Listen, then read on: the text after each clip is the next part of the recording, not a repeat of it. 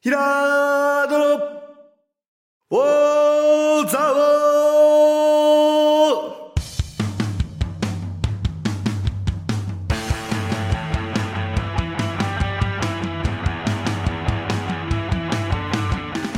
ーひらーどの、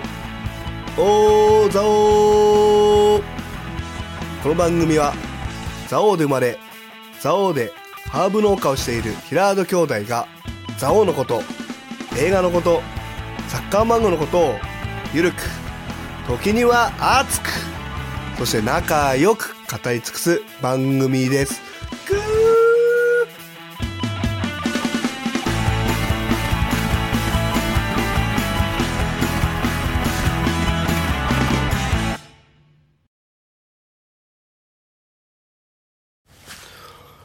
はい、こんにちは。こんにちは。 5月の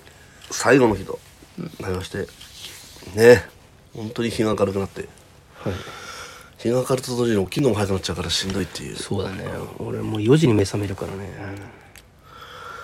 なんかね遊べないんですよ4時の起きても俺もえ寝てるからあそうだよね静かにしない起きるじゃないですかそうだね困ってますもう俺4時に起きても起き起きられるからなうん起きてもねスマホ見てるしかないよねどうせそれもね苦痛になってくるとイヤホンイヤホンつけてスマホ見るみたいな感じになっちゃいますよねどんどん苦痛になります本当普通なのうんしんどい目がこうなってるうんこの眼鏡を持ってしてもちょっと厳しいあそうね そんなに見こえのるスーパーな眼鏡それなりにブルーライトカットみたいなやつつあけなてんんかのあるみたいですよ本当に、はい青くなってるからあそうなんだ青くなってればブルーライトカットなのこのあそ光うがなん光だった時は青くなるんだけどうーんまあね、いいやつねそうだね買ったらしいんでいいやつ買ってないそうですね。あんまり言いたくないんですけどいいいい眼鏡であんま人には言いたくないんですけどな なんで、じゃあ自分から言い始めちゃったんだええけきついです本当にど。ああ、そっか。まあね、僕はもう、朝起きたらもう FIFA やってます。あいいですね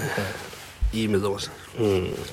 え個人ですかえ個人のやついやもうひたすら、あひたすらこのチームのやつ、バルセロナをマネジメントして、こう、移籍とかしながら作っていくみたいな感じなんですけど、なんかね、お気に入りだったセンターバックがなんか医薬品払っても取ってかれてて、なんかえーみたいなこの引き止めたのに持ってかれたりとかして、なんか、どんどんね、原型がなくなってますもん。うんだからそりゃそうでしょて年取ればまあそうなんだけど、まだ2、3年しか経ってないのに、 と思って3年ぐらいかな。3年でチームってこんなに変わるんだなと思うよ、本当に。なんていうか。 あそういう意味ではだってあれですよチャンピオンズリーグの決勝があ、なるほど。 29日かなうん。朝ありまして、はい。えー、っとレアル対リアプールがはい。まあレアル勝っちゃったんですけどレアルは、やっぱ何なんですかね。伝統の力というかね、なんていうかな、んかねそんなに圧倒的なのかっていう感じもするんだけどね。なんだっけ、ビニシウスでしたっビけニシウスはいいいらしいですね。まあまあまあいいって言ってもね、はい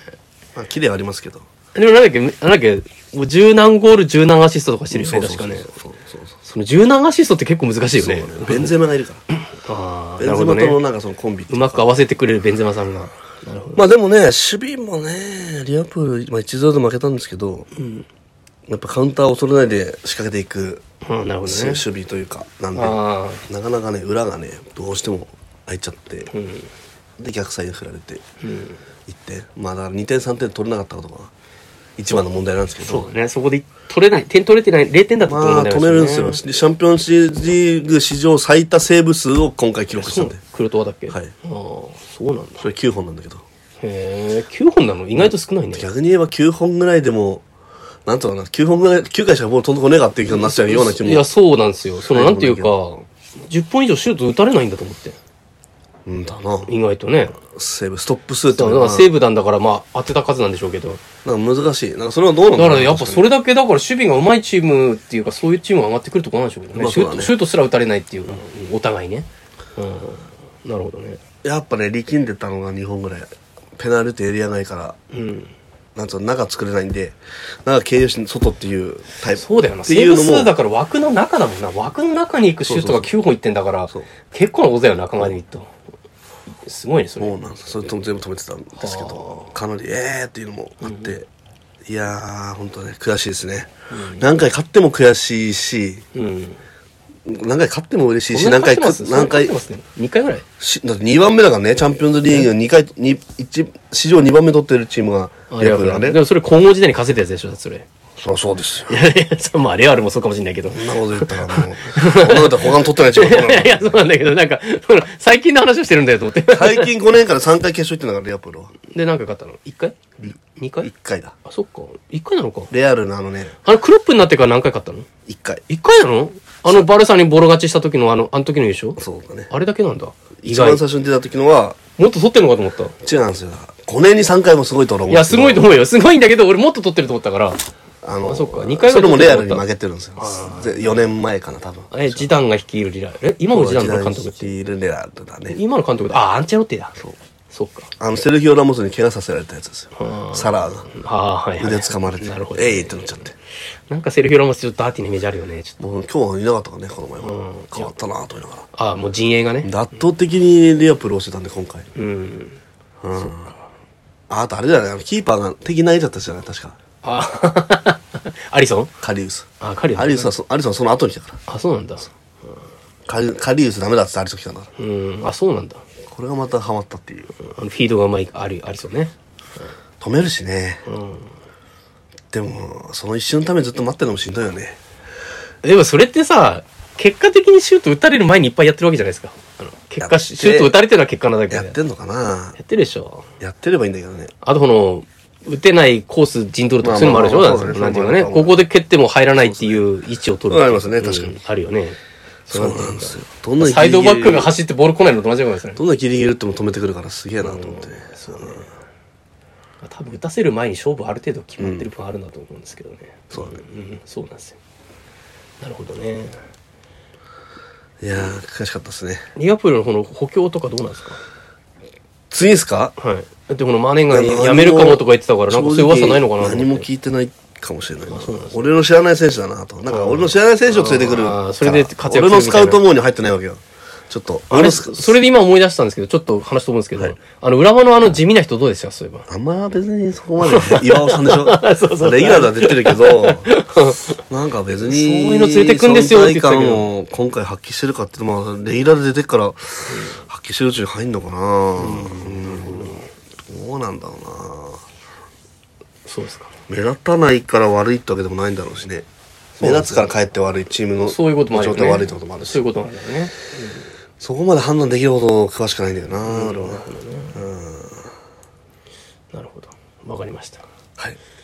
えー、っと、はいあの話をだったんだね。どの話ですか黒部ダブル。あ、黒部ダムたね。んですあーあの、そうですね、ちょっと、長野に行ってきたんで、はいついでに黒部ダムまで行こうってことで、黒部ダム見てきたんですけど、なんていうんですかね。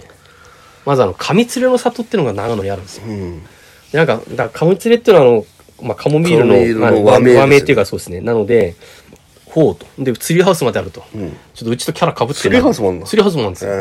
ー、うちのキャラ被ってんなと思ってそうなんだおどんなもんかなと思って見に行こうと思って行ったんですけどものすごいなんか山の奥上の方なんですけどねまあうちもそうだけど、そうそう。そしたらさあのいやまさかのですよほんと前前の日に氷がめちゃめちゃ降ったらしくて、もうカモミールボロボロで花なんかも評う価できなないいんねですよそうなんですわかんないです、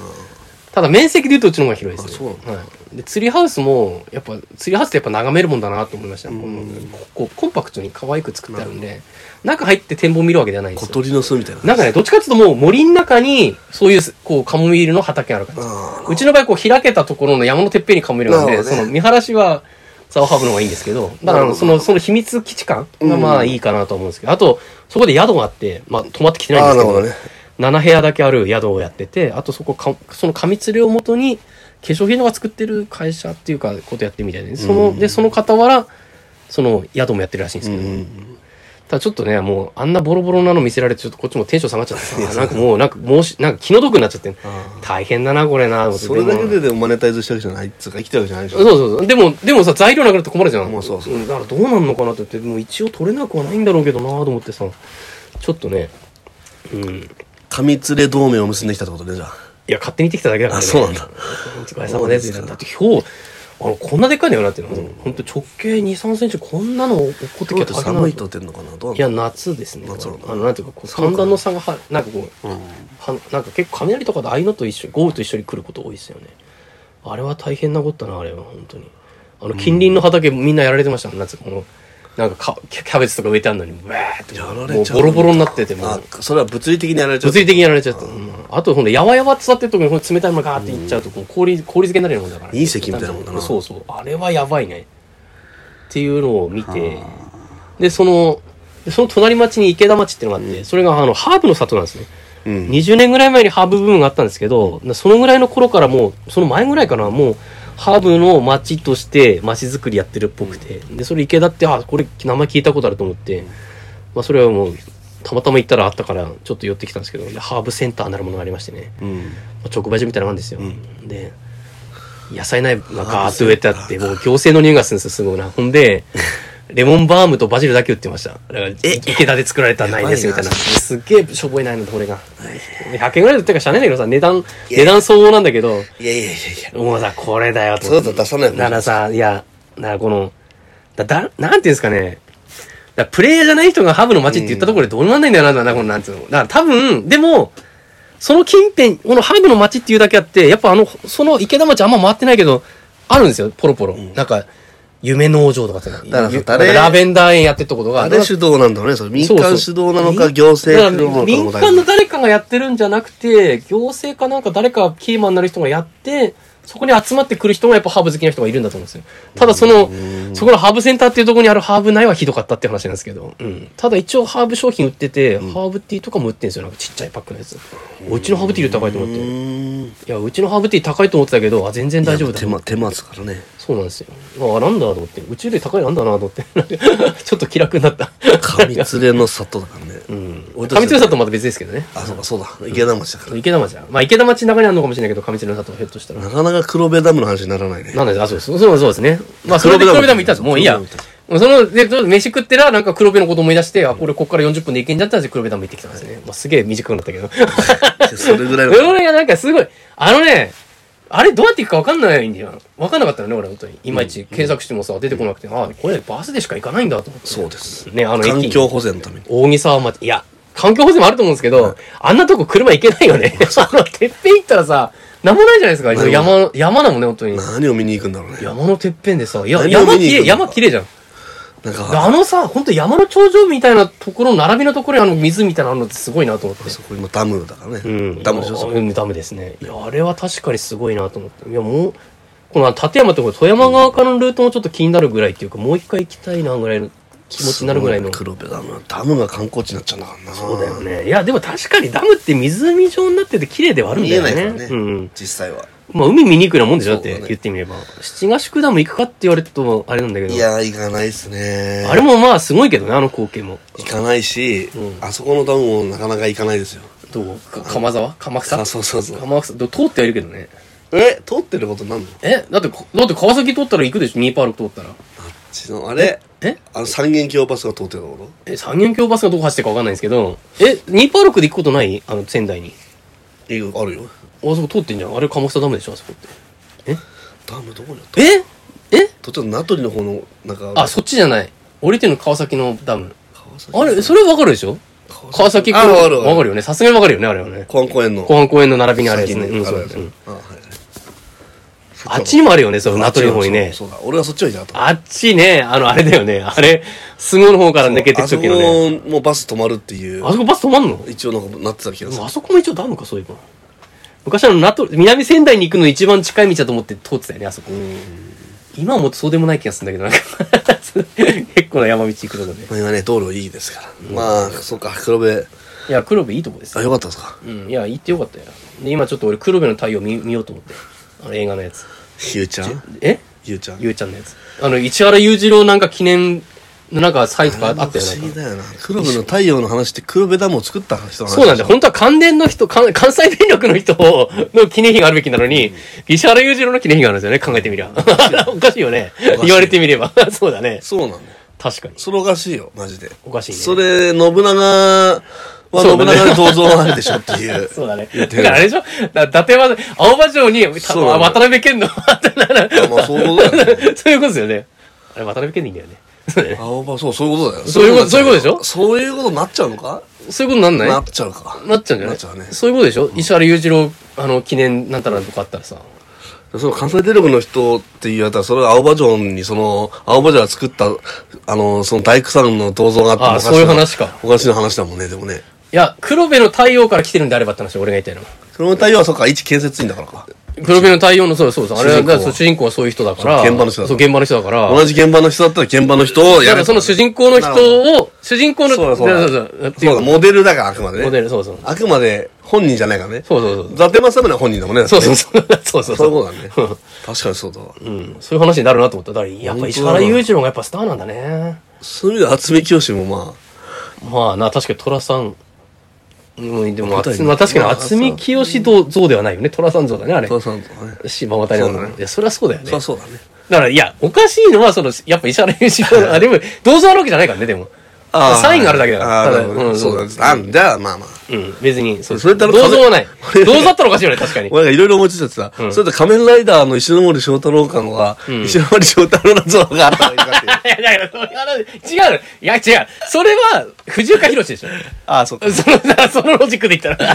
あの監督じゃねえんだよ。要は仮面ライダーがいやこう それ、それやーやっったてやら、ってトラさんのところ山田洋次の想像そうそうだから、そういう話そうじなゃっんちゃうよね。だから、俺だからら、やっぱり、そこは石原裕次郎像があったと、だからないんだと思うないんだけどうんないんだけど石原裕次郎推しあなっん。ただとかしてねうんら黒目の太陽は石原裕次郎推しなわけじゃん。まあ、そういうことです。はい結そうい局うこはとです。そういうことですイ。コールなってるでしょうんイコールに。まあ、なってるみたい。なってるようね。ん、なってるね。本当はなってないのうん、に。そうそう。作ってないのに、石原裕次郎作ったわけ石じゃな原い裕か次郎作らないそうそうそう。うんら。だから、 石原裕次郎、だから、だから映画の影響大きいのかもね、なんかそういう意味でね。だから、でもやっぱりそうなったらやっぱ、まあ、ファンとしてはやっぱりそうだよね。だって、厚手さんのことは、白舞台山田洋次郎監督の銅像があっても嫌だもんね。まあ、やーっつうか、まあいい、まあ、山田洋次だったら許すかなと思うけど。まあなでも、でも確かに、仮面ライダー記念館に石ノ森章太郎の銅像だったら変だな、変ではないか。変じゃないよ、それ想像主だからな。そう。神はないっていう本の当はないとダメなんだ。まあどっちもないとダメだ、本当は。銅像って結構、まあ、銅像はないんだけど、銅像の話するなとかったね、あったみたいな話になっちゃうから、あれだけなかっどたけど。ねなかったけどね。なるほどねでもダムカレーっていうのがあるんですけどね、それちょっとね、食って食うべきだったね、今思えば。ちょっと、もう行ったの遅かったんで、あれもう3時ぐらいに着いたんだよな。そっから行っ 寒いんじゃない寒寒かったね。寒いでしょ。寒いね。あと風も結構強いしね、怖いね、あれ、本当に。落ちないけど落ちるんじゃないかって心配になるっていうかね。自殺スポーツだな。まあ、なるかもしれない。でもなんか、カメラがあちこちなんだって。もう全然気づかなかったね。でも誰がどこにいてか分かるんだらしい。ええあのじゃあ、そうさ、あの、よくある映画とかであれ、こう、完成感、完成ととかでビーって見てるやつ。ああ、ああいうやつね。ああいうやつで見てるのかもしれないね。うんあ、でもボストン視聴者もそういう話だったもんね、そういうあ、話 そうだね。あれは本当そうだあね。の信号変え変えます。はいありがとうございます 信号 のね、スピードみたいな。あれ、淡々とね。そうだ。そうだ。まあ、でもね、やっぱ昔、でもなんか、チベット層みたいな人もいたな。まあ外国人の人めちゃめちゃいたんだけど、やっぱコロナで急に来なくななっるほて、どねって話らしいです。うちの父が行くたんびに俺宮城から来たんだって話しかけん のよ。現地の人に。 なんなら、なんならこの宮城から来たおじさんはと思って。聞いてないで そう、聞いてないな。いきなり俺宮城から来たんだって急に話しかけんのよ。なんかうちの町長よりも、ある意味宮城を PR してま面す。白いな現地人よりもそしたらさ、そ誰よりもの、そこの人、うちの娘が大崎に嫁に行ってますって言ってさ、そうでしょまあそうすごいなと思って、ここでこんな繋がると思って、いいじゃんいいそうなんですよ。ちょっと話題になっでて。やっぱり言うもんだね。言うもんだね。だから俺も、なかなか辛いよね。宮城から来たんだ俺ってわざわざ言いづらい。それ、第一声目で言うよ、そう、れ聞かれてないけど。こっちは俺宮城から来たんだ、みたいおな。っ、そら宮城から来たって。そうそうそう。おすごく、おろす、おそらごっくんみたいな感じだったね。マジか。うわちょっとあの、なんなんだろう、あのフランクさ。恥ずかしいな。ちょっと俺言えないけど、なんだからだ毎回なんであいつ言いに行くんだ毎俺回言うかもしれないけど、俺はあの、子供の頃に名古屋にいた時に、中日、中日のあの、球場に行った時に、隣の人と話してる親父を見てやだなあー、あったね。広島中日ねと。。そうそうそう、中日の。あった。で、俺広島ファンでさ、あの試合で、広島が首位から落ちたんだよ。うん。あったね。全然内容覚えてないけど、うん。仲良くしてたね。なんか中日の、なんそうか、だね。もう仲良くしちゃってね。あのあれも宮城から来たって言ってんじゃなオーラい宮城って言ってたんだ言ってた、多分言ってるな。多分どっちかって言ったらどっからザオ打ってほしいねそうどっちかっていうとどっから来たかっていう話をするよりも、あ例えばねそこで話すべきことは、あ中日好きなんですか広島好きなんですかなんだろうね普通だったら、まあね普通だったらでもそ普こ通だっでたら、それど真ん中だとちょっと喧嘩になっちゃうかもしれないからね、どうなんですかねいや、でも、うん。うんまあ、聞かれもしないのに自分からな名乗りなんかこうどっから来たかを名乗り歩くっていレう、ノンズみたいだなな。 確かにレノンか。で昼飯フレンチ行ったんだけどもうそこの店員さんにも言ってたの俺宮城から来たんだってこの女の子に店員の人に言ってさでそっからでそんな話したらなんかこうだんだん黒部ダムにどうやって行くかの話になってきてなんかいろいろそうなんですよそうね。まあでもまあそれをプラスにはなんだけどちょっと恥ずかしいよねうん。言え言えないなでであっち帰ってきたのが大体6時半出発だったんであっちがもう、あ6時ぐらいやったかな、だから夜だからこっち着いたのが大体12時半ぐらいかなまあ、えー、6時間。もう飯食わない飯食わないから来たもあ、う高速できたんだね。高速でもちろん高速ですけど、高速だ大体6時間半だなと思ってで切り5時半ぐらいかなあっち出たの、まあ、でもせ、まあ、江戸時代と比べればね。うん、すごいねいやでも大体その日本当になんか だからかなりのまあ聞いてるだけで疲 れんな。出かけ、 朝4時に起きて、5時出発で、そうだね、上常里行って、帰ってきたの12時半とか。ほんでさ、白石インター降りれなかったの、その帰り。えー、どういうこなんとかこう、インターの工事かなんかがお金やってたらしくて、あの、帰ってこようと思ったらさ、白石インターでは降りられませんとかって、マジかと思って、で村田インターまで行って帰ってきたの。ういうことなんで怖いなとそん思ってな。のさ、開けとけばいいじゃん。な そう、別になんか、そんなに大々的になんかやってる感じしないんだよ。なんだよこれと思っんてな。のさだったら知らせてくれと思って、だったら国見で降りてさ、と思ったの。さと思ってだから白石のスマートインターがそうなってしまうい。やいや、なんないなんない。高速のインターが必要だよってなってしまういな。や、あれ、まあ、ちょっとね、あれもちょっと地味に疲れたね。なんだよ、これわざわ疲れたなざ、早く帰りたいのに、と。あー、でも俺もう疲れたな、なんか。え疲れた話聞いたの、本当いにや疲いれた。やいやいや、いや、面白かった話しかしないよ。ったね。いや、俺は今、今日、その黒部の太陽の、その主人、黒部の太陽、あ、黒部イコール石原裕次郎、うんそうね後ろ森章太郎がイコール石森章太郎になってないっていうところが、俺は好きでした。 いい発見でした。だ って違う話になっちゃってる。はい。はい。じゃあで、後半に行きます。はい。はい、今週の、ね、トリックスのコーナー。ということで、まあ、あの、私のリスナーが、はい。第3のリスナーさんが、はい。、勝手にペンネームつけてますけど そうラだジオネーねムか。。そうだね。第3のリスナーさん聞いてますから。はい。えー、やるんですけど、今回はね、えー、韓国ドラマではなくて、はい。スパイファミリー、はいアニメです何ね。ですね、ジャンプコミックでね、ジャンププラ今連ス、載ジャンププラスだっけしてるなんネですよねットで見れるやつね。はい。あ、ネットで見れるんだ。そうなんです。そうなんだ。はい。まだそれ気になっちゃいます終わってないです、終わってないですよ、もちろん。続きも何もな、でものあれなんか俺あのアニメで見るのが楽しいかなと思ってあのなんかちょっとねあれじゃないですかあーまあドラマだとコミカルな部分はちょっと減っちゃうかもね。どうなんだろうねあでもなんか、あれってやっぱ撮り方によって変わるね、撮り人で。例えばあれ、あのテーマに、うん韓国ドラマでやったらすごいシリアスな、まあねかっこいいやつ作れそうな気もするしそうあるかもしれないね日本あれだでともギャングだからねあれ日どう本だとなんかこう、キラキラ男子のコメディに、そうな感じもするし、いうふうになるかねいやドラマになるのわかんないです。あ そういうこといでや、あれかなさんなんだとまあ実写化もあり得るかもなあれ売れアニメ売れアニメヒットしてるみたいだからやっぱり真ん中でさ、あ、どういう話か言わうなんい言っと。てないですねはいえースパイの話です。いやいやいやいやいやあのー一応ね、主人公のね、んえー名前忘れちゃったけど。黄昏です黄昏さんという。はいコードネーム黄昏ですねまあ一応、架空の国なのかな、うん東側の国と西側のう国で、んそうですねえー争ってて、まあ、東側の国のスパイとして、あ、西側の所属なんだけど、そうね東側の国のにスパイに、しスパイディ行く話そだようね多行っ分て、世界を今までずっといろいろ救ってるんだけど、今回のミッションが家族を作って、えっ、と、その、暗殺、暗殺する対象がその学校の中にいるっていう。そうですね学校のその PTA ぐらいしか出てこないっていう。 PTA そうそうそう PTA しか行かなく学名名門門高校の校ねに娘を入入れれない子供を入れて名門校のそこでターゲットに近づきになるっていうのがミッションなんだよねまあ他のミッションもありそうな気もしないもうちょっとやり方あるだろうと思うけどねないよっぽどそこにしか来ないよね。そうなんだなそそんなやついると思うけどねまあで、あまあ、そこでね、田沢君結婚もしてませんから。そうまあもういきなりいきなりね子供を作るっていう子かそ供を作っのて養子を取っそうて奥さんも急に作奥さんを見つけてっっていてう見つけてというこうみんな仮初めの家族を作るわけですよねで、まあ、設定としても、まあ、スパイだけれども、まあ、娘は個人でね、うん見つけたけど、娘も娘で能力をね、そうなんですよね人の心を読むという、はい、超能えー力超が能あ力るとをい持うって設定なんですよね。のと、あと、奥さんもたまたまでやったんですけそうど、ですねえっと、殺人者っていう、暗殺者っていう、ね、そうそう殺し屋っていう設定がまあむちゃくちゃなんですけどすごい。まあ、どっち、みんな隠してるっていそうですねみんな自分のねそ超れぞれ能力者であることも隠してるからね子供もねそうでも子供が一番秘密を知っているって。そうだね、